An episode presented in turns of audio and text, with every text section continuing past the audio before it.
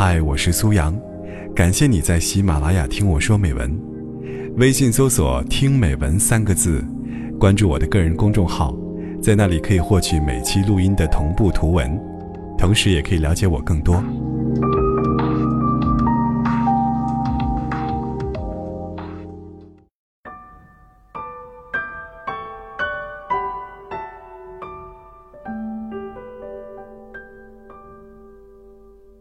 有粉丝今天发了一个截图给我，是我的朋友圈。他说：“原来你还玩过乐队啊！”我点进去一看，时间是一四年，内容是校内的一场小演出。那时候我发朋友圈的语气，说实话挺作的。我回复说：“那是很久以前了，现在没有玩了。”然后悄悄的、不甚心虚的，把那条朋友圈删掉。因为那时候的表达太幼稚了，图片也修得略显浮夸了。直接看到这条朋友圈，有一种跟两年前蓬头垢面的自己猛然撞见的不适感，尴尬，真的尴尬。前两天，朋友截他的 QQ 空间签名给我，怎么会这样呢？你为什么要这样对我？我现在心如刀割。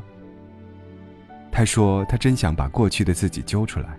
好好质问一下，当时脑子哪里坏了？我哈哈大笑，又很慨叹。其实朋友圈也是一样的道理，很多你在当时觉得非说不可的东西，后来成了你给自己徒留的笑料。之前认识一个摄影师，他朋友圈很耐看，全是精致的棚拍、美好的模特，闲时研习外文典籍。或啜饮家门口的下午茶，算是很精英了。可是我再往后滑，一下子看到一条他在一年多前发的朋友圈，大概是失恋了吧，发了一大段酸溜溜的话，选的配图也没那么有格调了，还挺怨妇的，跟他现在的形象根本不同啊。然后我问他，他有点难为情，说他也很想删掉的。很多人都是这样的。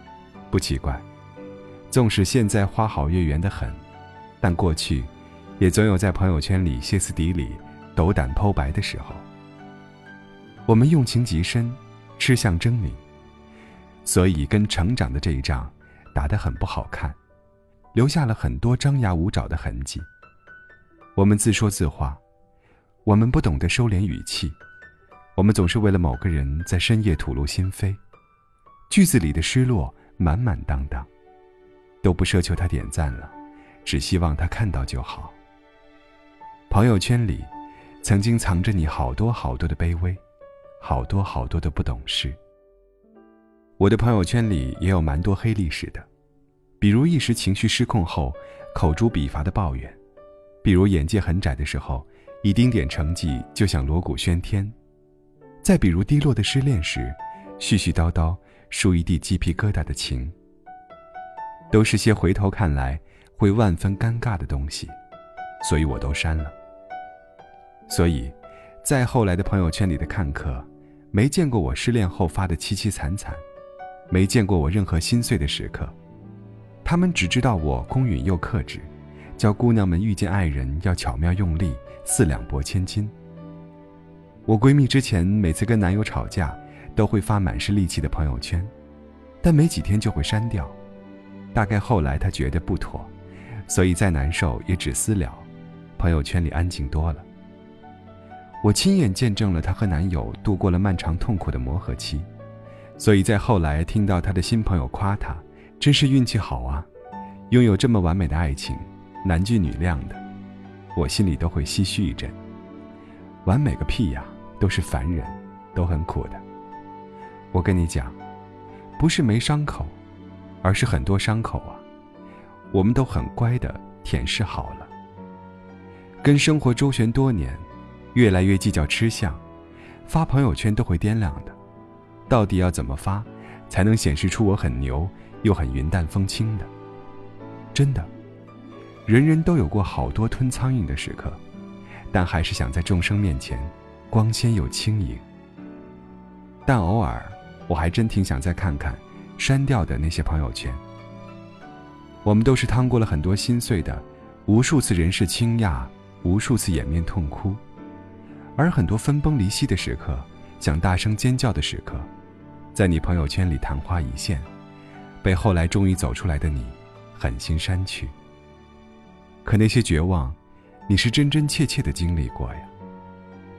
就像我认识的那个摄影师，他说，他也想把那些很哀怨、很不精英的朋友圈删掉。可是他舍不得。如果没有失恋，他不会走上摄影的道路。所以他特意把那些不体面的朋友圈留着，留作纪念。其实过去的那些痛苦，少一个，都不会成全今天的你。之前看张爱玲的传记，书里写她从海上来，事业顺遂，生活优渥，是个轻飘飘的天才。可我们不是，我们是普通人，我们要很艰难的跋涉过粗糙干裂的大地，才能听到一点点遥远的海声。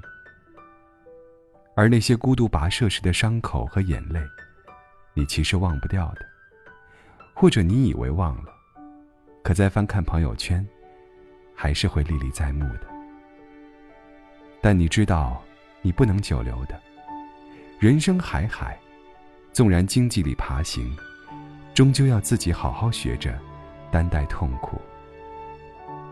伤口，都再见吧。现在的我，要重新出发了。